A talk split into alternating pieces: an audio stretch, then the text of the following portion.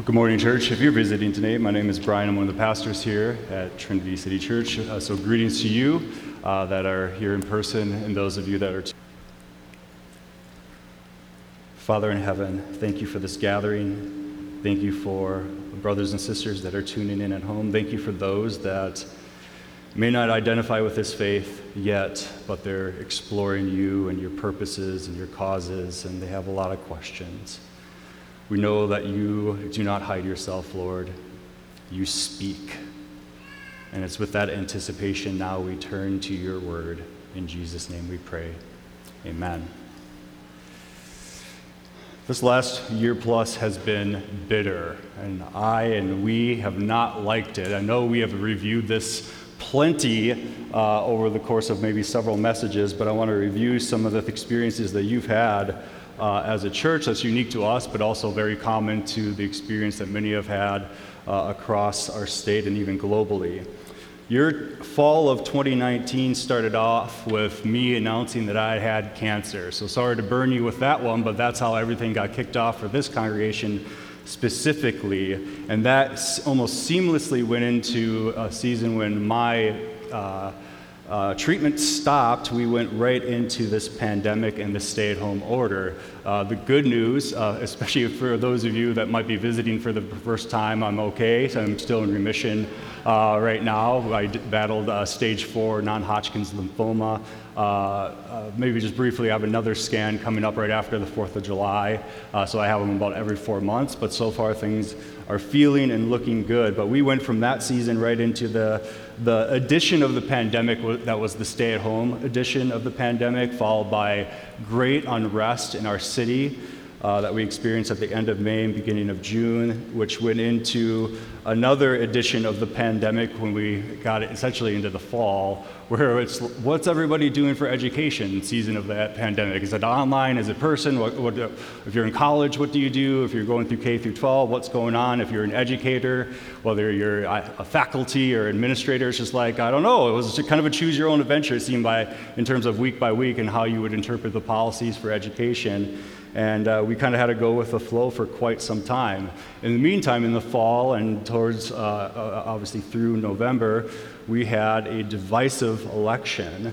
Uh, one perk, however, though, at the very end of 2020 uh, into 2021 is that the winter was mild, so there's that. Um, we, we, forgot it. like it was it was a winter. I thought it was a weak sauce winter. I like the really intense snowy ones that kind of just beat you up. But this this one was kind of weak sauce. It's fine. Uh, but for some of you, you loved that, and that was that was a little bit of a blessing.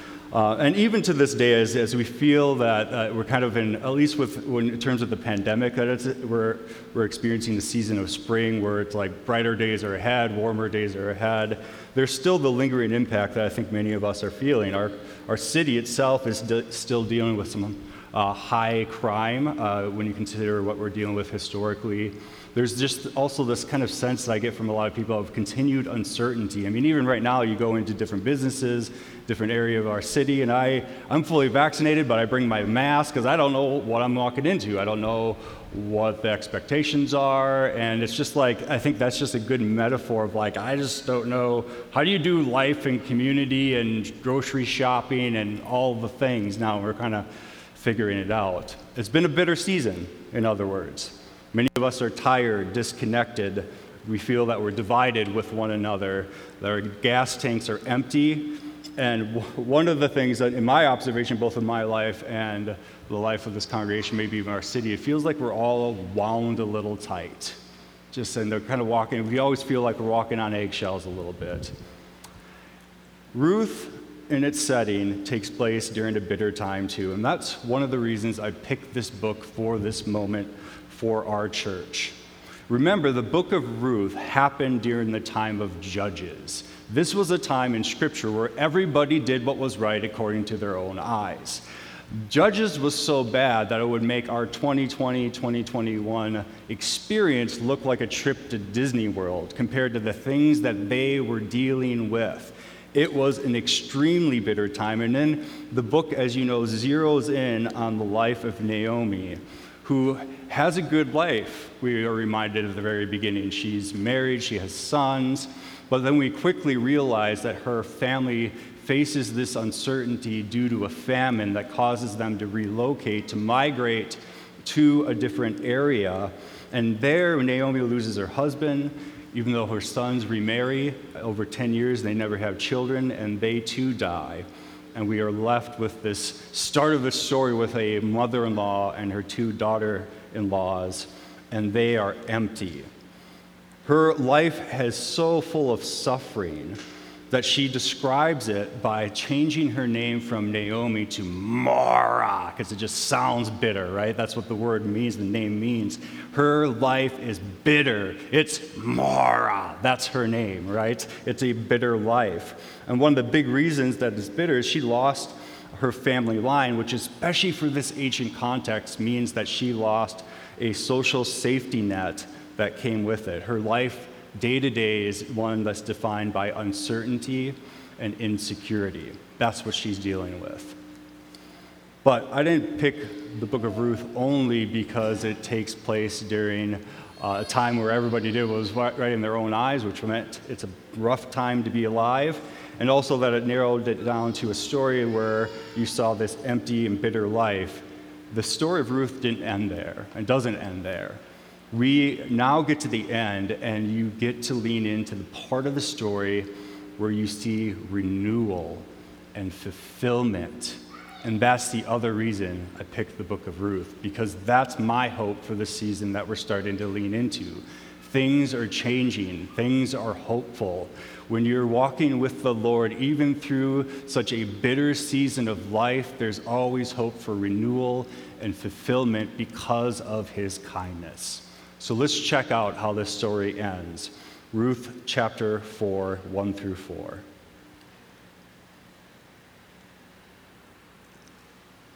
Meanwhile, Boaz went up to the town gate and sat down there just as the guardian and redeemer he had mentioned came along. Boaz said, Come over here, my friend, and sit down. So he went over and sat down. Boaz took ten of the elders of the town and said, Sit here and they did so. Then he said to the guardian redeemer, Naomi, who has come back from Moab, is selling the piece of land that belonged to our relative uh, uh, Elimelech. I thought I should bring the matter to your attention and suggest that you buy it in the presence of these seated here and in the presence of the elders of my people. If you will redeem it, do so.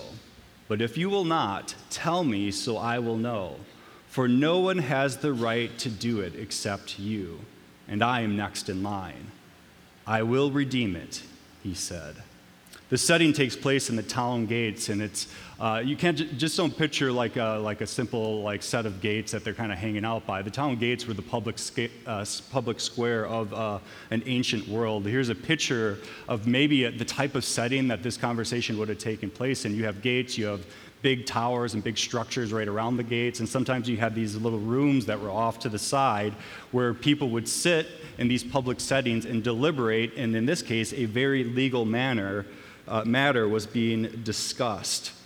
In this public setting, Boaz gets to work on fulfilling the promise he made to Ruth uh, the evening before. This is the threshing room floor incident that we unpacked yesterday, which, uh, although has these kind of sexual overtones, it was a very innocent but brave ask for Ruth to go to Boaz, who's been showing her such kindness to lean into this responsibility to be the guardian redeemer of her family line, specifically Naomi's. And Boaz, in that moment, in his kindness, makes a commitment to do that, to provide that security through what we understand uh, uh, that, that, was detailed there, uh, through marriage specifically. The text says in the opening verse that it just so happened that this other guardian redeemer comes along. But we all already know, based on previous sermons, that the providence of God, although subtle, is very uh, prominent in this book. It's, it's a cheeky way that the author again says that, of course, it just so happens. God is in charge and he's orchestrating this event. And the guardian redeemer that Boaz talked about, who's actually first in line before he is to have this legal obligation to redeem the situation, he happens by, and then this legal conversation starts to happen. We never learn the name of this guardian redeemer Even Boaz, when he calls him over, just addresses him as friend. That's how the NIV translates it. And there's other translations that get into the more literal uh, uh, meaning of what, what he probably called out to this person. My favorite translation renders it Mr. So and so. and one, one commentator uh, essentially translates that to mean that it's the equivalent of, hey, you, get on over here. That's basically what it is. His name is not relevant to the situations. And since he doesn't have a name, I will proceed to call him Mr. So and so throughout the rest of this commentary. All right? So the town elders gather also at this ancient legal discussion because they're serving as witnesses in this setting. So the proceeding begins with Boaz addressing this guardian redeemer, who we are calling Mr. So and so who, compared to Boaz, doesn't have much to say, and that's the entire point, because he's going to serve as a character in this story to really, again, draw attention to the extraordinary kindness of Boaz compared to others. So, this is what Boaz highlights, and he first centers in on the land. It's a land that belongs to a relative of theirs, who is Naomi. The text says that Naomi is selling the land, but the legal situation is more complicated than that. In Numbers 27, for example, real estate can pass through sons or daughters or other near relatives, but it's not clear and doesn't say anything about a widow being able to pass on real estate from her husband, which is likely the reason that the Old Testament and other areas are so clear about our responsibility to take care of the orphan and the migrant and the widow uh, because in these situations there's not a whole lot of legal security for them. So that's the situation. Naomi didn't necessarily own the land in a literal sense, but she lost the land and then it can be claimed now by somebody else. Maybe in this situation, somebody outside of the family claimed the land, or maybe it's like being held in some type of ancient trust. But the point is, is that she doesn't really have possession of it in the way that's secure and makes sense. This is a legally complicated situation, which is exactly why this, this town hall meeting of uh, leaders from the city is taking place. And that also raises the uh, important focus that this, this situation is tragic. We always have to remember that. That's why this is taking place. It's been 10 years since Naomi lost her husband and lost her sons. And so that means 10 years ago, for some reason, they were forced off this property. And we know because part of it was detailed that it was due to a famine. So surely, even though Ruth doesn't detail this, it was probably a financially difficult time for this family. It got so bad that a family that was, was uh, prosperous enough to own the land and all the security that came with it got desperate enough that they left that behind and went somewhere else because there was no food. That's how desperate this situation is. And now the implications of this 10 plus years later is that there's all this uncertainty over the land that Naomi's husband used to own. Somebody else might be on it. It might be held in this weird trust. There's uncertainty. The cleanest way to deal with this, Boaz is highlighting, is that some relative who is a guardian redeemer, and that part of that title means that they have a, a legal um, right to go back and buy this land back. And that's the other detail that's important. This isn't necessarily just like an inheritance where he gets a free piece of property. More than likely, it's it taking on a complicated, stressful real estate transaction that's going to be costly. That's what's going on here, and that's what's being debated. So this section ends with Mr. So and so simply saying, I will redeem it. He's going to do it. And imagine uh, if Naomi and Ruth are there listening to this public discussion, and they hear, I will redeem it, where the night before, Ruth hears, from the person, this person Boaz, who she wants to do this redemption, this guardian redemption thing, that he's committed to it, he's going to do it, but there's a complication. Somebody else has uh, a closer relation to this situation, so he is first in line. And she, dig- she brings that conversation back to Naomi, her mother in law, and so they're hopeful that Boaz is going to be the one to do it, but they have to figure out this legal matter first. And at this part of the story, you hear this other guy, Mr. So and so, is going to do it. I bet their hearts just sunk in that situation. Yet, Boaz has a little bit more to add to the situation, verses 5 through 8. Look at those verses with me. Then Boaz said, On the day you buy the land from Naomi, you also acquire Ruth the Moabite, the dead man's widow, in order to maintain the name of the dead with his property. At this, the guardian redeemer said, Then I cannot redeem it, because I might endanger my own estate. You redeem it yourself, I cannot. Now, in earlier times in Israel, for the redemption and transfer of property to become final, one party took off his sandal and gave it to the other. This was the method of legalizing transactions in Israel. So the guardian redeemer said to Boaz, Buy it yourself, and he removed his sandal. Why does Boaz now go from a discussion about land and real estate and property to marriage, specifically to Ruth? Old Testament law covers a relative gaining land through this tragic situ- situation. It definitely highlights that type of uh, scenario. And then there are also laws that deal with a man marrying his brother's widow uh, in unique situation in unique settings so that the family name can continue. But this is this kind of scenario doesn't fit neatly in either one of those categories. You couldn't look up in Old Testament law the specific chapter and verse that says, okay, if this happens in the situation of Naomi, this is what you do. This is something, just as a side, that often happens to us as Christians, right? Not everything you would like to be addressed in Scripture is there.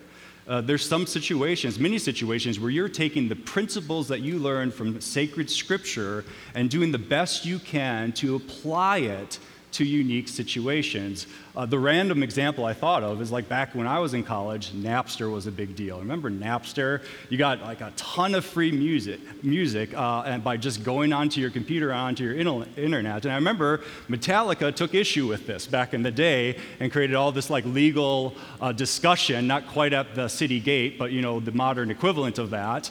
And it was ruled that this was effectively stealing uh, from artists and based on the principles of Scripture, they were right. And I still have a lot of repenting to do. I probably still have Napster songs that I need to figure out what to do with in some type of like random hard drive, right? So it's one of those things where like this, you can't look at Scripture for a chapter verse on what do you do with with uh, artists' creative uh, uh, rights to their to their, um, to their creative activity when it comes to this unique situation because of the internet and digital music. It was all kind of coming to a head. But that, nonetheless, that doesn't mean that as Christians, that means we're off the hook to do whatever we want. We still consider the principles of Scripture, the ethics of the Ten Commandments, the greatest commandments to love God, love others, and we bring that all to bear, even in situations that are confusing. And that's what's happening here. The Scriptures and the Old Testament law does not directly deal head on with this situation. And so the thing that they are discussing and Boaz is doing is he's bringing a proposal to the table based on the principles of Scripture, even though there's not a law that directly deals with it. So, Mr. So and so, finding out this new information, has four choices that he could make, and these come from a commentator, Daniel Block, that lays these out. Number one, he could go with the proposed plan. He could buy the land back, marry Ruth, and care for Naomi and her family name. And this would be an honorable thing to do based on the proposal that's happening here that's consistent with the principles of Scripture. He could also redeem the land, vow to marry Ruth, but then end up backing out of the commitment for whatever reasons. It could be sinister reasons or maybe reasons that it got too stressful. But if he did something like this, it would bring a great deal of shame to his family's name. The third thing he could do is he could redeem the land but not marry Ruth. That would have been an option, which means that Boaz still could have married Ruth, but then he would have taken possession of the land. Uh, this could provide legal pushback however, and it would be very complicated because when Ruth and Boaz, if they end up having kids, then who has the legal right to that la- land? And it would be really, really complicated. And also, again, the town square and the elders probably would be like, What's your deal, guy? Like, why aren't you uh, just going all in with the proposal? Why are you doing it halfway? And the last thing he could do is he, he could reject this offer and allow Boaz to fulfill the commitment. This move may not be as honorable as Mr. So and so doing it himself, uh, as the first option detailed, but it would still be respectable and it would be honorable. And Boaz already hinted that he's able and willing to fulfill this role if Mr. So and so does not. So, what happens? He goes with the fourth option. He permits Boaz to fulfill the responsibility of guardian redeemer. And the only reason the text gives that he says no is that it might endanger his current estate.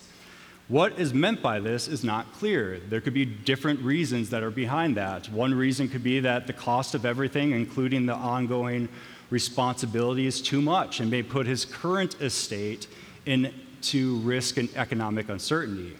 Another reason could be that uh, since both he and Ruth are old, there's a risk that they might have only have one child that would put his current family line and current estate in risk because he would be legally obligated to honor the family name and family line of Naomi and Ruth rather than his own in that situation. Or third, Boaz was clear in his description on this option that this marriage is to Ruth the Moabite. So there could be an issue that's going on with Mr. So and so that he's concerned that this so called outsider, according to his perspective, would be coming into his family tree and complicating things, which would be the most sinful reason not to do it. Whatever, whatever the reason, Boaz is granted the role of guardian redeemer, and this old school transaction is made official by this sandal thing, right? And what I love about the text at this point is that it does this quick, like, parenthesis, where the author of Ruth lets uh, her readers know, for example, like, and these are ancient readers, right? Ruth is an old book. But this custom was so old that, they, that, that the author had to let the ancient audience know hey, FYI, you don't do transactions like this. The sandal thing, this is what happens, this is what went down, right? It's, it's, it's like trying to describe uh, to Gen Z listening to music on tapes. And you got to kind of take them back there where it's just like you have to rewind and fast forward just to get to another track. Uh, it takes some time to do that, and you have to buy these physical things from a physical store. You don't just download them, and you just start blowing their mind because they don't uh, uh, uh, have a situation where they even really have a point of reference for this. But one thing you can tell them is that if you're listening to the radio, you can record things onto this tape, uh, which again, that's another thing that Scripture doesn't deal with. So you'd have to put the, the principles in play there, right? Uh, all these questionable music, legal things I keep bringing up, right? So that's what's happening. So it's guaranteed now, and this old school transaction happens with a sandal. The sandal will essentially serve in future generations like this was agreed upon and sealed because here is the sandal of the person who said, Yes, this is what we're going to do. And we had witnesses and town elders that can testify that this is the arrangement. In verses 9 through 10, Boaz announces the agreement and all the witnesses hear it. And he emphasizes when he says, I'm going to take this on, that he is going to honor and make sure that the family line and the family name of Naomi and her relatives is going to go on uh, forever and ever and ever. And this is a significant emphasis because it's in contrast with the fact that we don't know Mr. So and so's name, but Boaz is committed to not his name, but Naomi's family line and her name to continue on. The elders respond by confirming everything and blessing it, and they hope Boaz and Ruth will make a large family that will be prominent. And then they also say that they're celebrating that Ruth is going to be incorporated into the greater family of God's people, and that is being celebrated. And then we get to this part of the renewal process, verses 13 through 16. So Boaz took Ruth, and she became his wife. When he made love to her, the Lord enabled her to conceive, and she gave birth to a son. The woman said to Naomi, Praise, the women said to Naomi, Praise be to the Lord, who this day has not left you without a guardian redeemer. May he become famous throughout Israel. He will renew your life and sustain you in your old age. For your daughter in law, who loves you and who's better to you than seven sons, has given him birth. Then Naomi took the child in her arms and cared for him. And how fulfilling must that moment have been for this woman who had been through so much and has this loyal, amazing companion in Ruth, and seeing that God continues to make all things new. Judges is still happening, and this is still a season of suffering. but in the midst of this season of suffering, we see tremendous fulfillment and renewal. Before I conclude with the end credits of the book of Ruth, I want to unpack just three brief ways that I'm thinking about this for our congregation that's moving similarly from a season of bitterness and maybe emptiness to what I hope to be a season of fulfillment and renewal. And how can you start taking steps towards that, especially if you're just not feeling it yet? So, here are three ways to think about it based on the theology in the book of Ruth. Number one, to go out of this season into a season of renewal, enjoy, brothers and sisters, God's kindness. That has been the biggest theme in the book of Ruth is the kindness of God, his commitment to sinners, his commitment through his providence to his purposes to renew all things. And what's being emphasized there is that God is so kind. And you're coming out of a season, and we're coming out of a season where things were a little bit rough. And maybe life didn't look so perfect, and you can beat yourself up over that. You are not very kind to yourself, probably, right now in this season because you thought you might have been able to do better. Maybe you thought like you could have been a better teacher, you could have been a better worker, you could have been a better spouse, a better parent, whatever it is, better student, and a better Christian. And you have it in the back of your mind that you just royally messed up in this season that was a little bit rough. Do you know what the gospel says to that? God is not mad at you. He is still so kind. The kindness that saved you in the death and resurrection of Jesus Christ is still that very kindness that looks upon you in this season and says, I love that daughter. I love that son. In, these, in this season where you're not kind to yourself, or you might even feel that others are not being kind to you, don't apply that to the Lord because the gospel makes it clear that his kindness continues. He still loves you, and he still likes you right now. So lean into that kindness and experience the renewal of that rather than beating yourself up on the other side of this and being unkind to yourself. Number two, show kindness to others and receive kindness from others. This is a season, as I said, that has been a season of division, debate, and isolation. So, how do you overcome those things? There's a lot of things you can emphasize, but being kind to one another, as Christ is kind to you right now, is one of the ways out of this bitter season. Just chill out. Be gracious to one another. Everybody had a rough season. Everybody thought, thinks they can have done better. Everybody uh, is feeling the stress from this year plus that we have just went through. So be kind. Extend grace. When you start to get together with people you haven't seen for a while, don't think like, where are we on the other side of the political aisle? What do we, how do we discuss how we do the mask mandate? Like, don't start there. Just lean in. What have they been up to for the last year? And just listen and be gracious and kind and lean into friendships and relationship where that is reciprocated to you and continue to experience that kindness in one another. One of the unique things that we have here as a congregation is that we are all united in the gospel. Despite all the struggles and things that we have debated over this last year, that is still so powerful. And you better believe that as we come back together out of this season that we can still be united because the power that raised Jesus from the dead is the kind of power that is with you right now to come back together in Christ. And number 3, in a world that also is wound a little tight, showing and displaying kindness to your neighbors is also important. It's not just the people of God that have felt this, but the people that you live by, the people that you work with. They've had a rough season.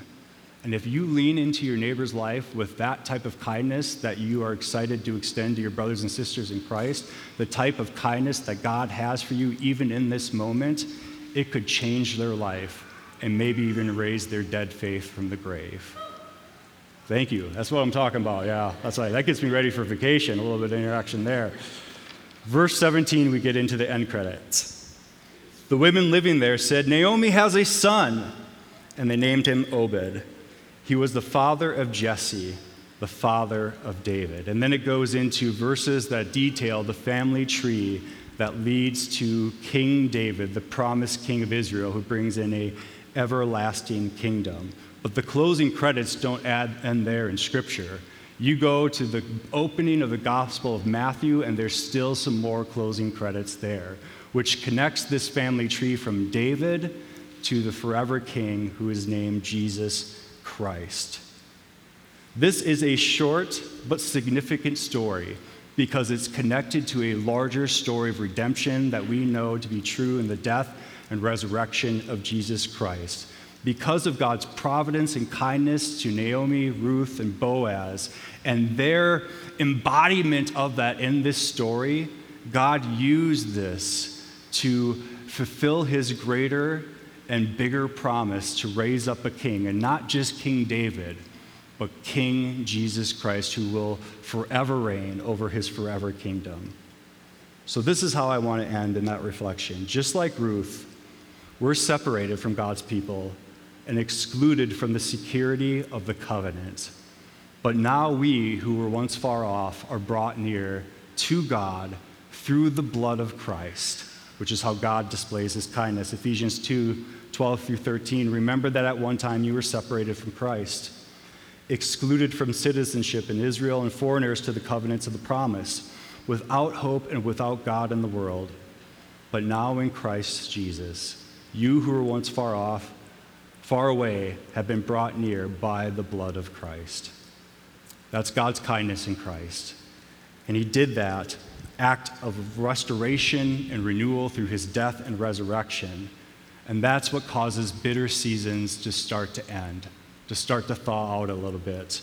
It's the type of thing, the type of kindness that brings division back together and restores all things.